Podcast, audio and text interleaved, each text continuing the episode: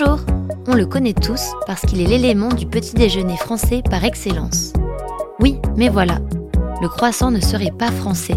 Non mais quelle histoire Aujourd'hui, Viviane nous raconte la petite histoire du croissant.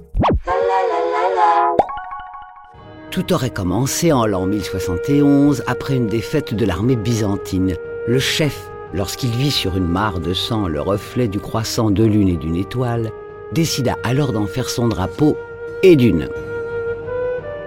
Mais la pâtisserie, quant à elle, remonte au XIIIe siècle avec la naissance du Kipferl, ancêtre du croissant dans les pays d'Europe de l'Est.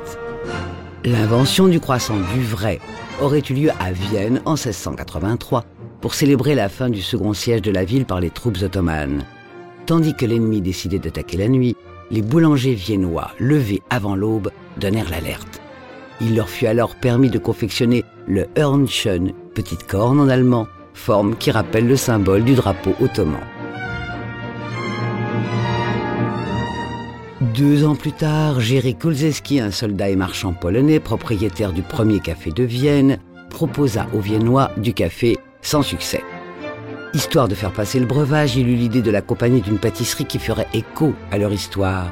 Une pâtisserie en forme de croissant turc. C'est à partir de là que le croissant fut marié au petit déjeuner. Pour le voir arriver en France, il faudra attendre que la reine Marie-Antoinette, originaire de Vienne, l'importe et le popularise en France à partir de 1770, d'où le nom de viennoiserie. Moins d'un siècle plus tard, à Paris, les premiers croissants made in France sont vendus au 92 rue de Richelieu, quand les Autrichiens August et Ernest Schwarzer y ouvrent la boulangerie viennoise. Ils ont vite inspiré une foule d'imitateurs et le croissant est déjà cité en 1850 comme un pain habituel. Ce n'est qu'en 1905 que la première recette de croissant à pâte feuilletée, spécialité française, a été publiée. Aujourd'hui, bien plus qu'une pâtisserie, il est devenu un symbole de l'art de vivre à la française.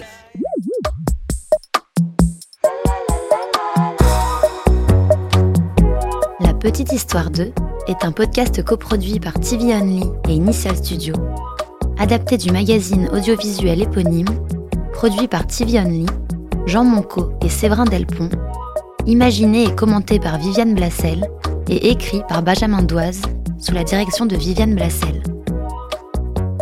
Production éditoriale, Sarah Koskiewicz et Louise Nguyen, assistée de Sidonie Cotier. Montage et musique, Johanna Lalonde. Avec les voix de Viviane Blassel et Louise Nguyen.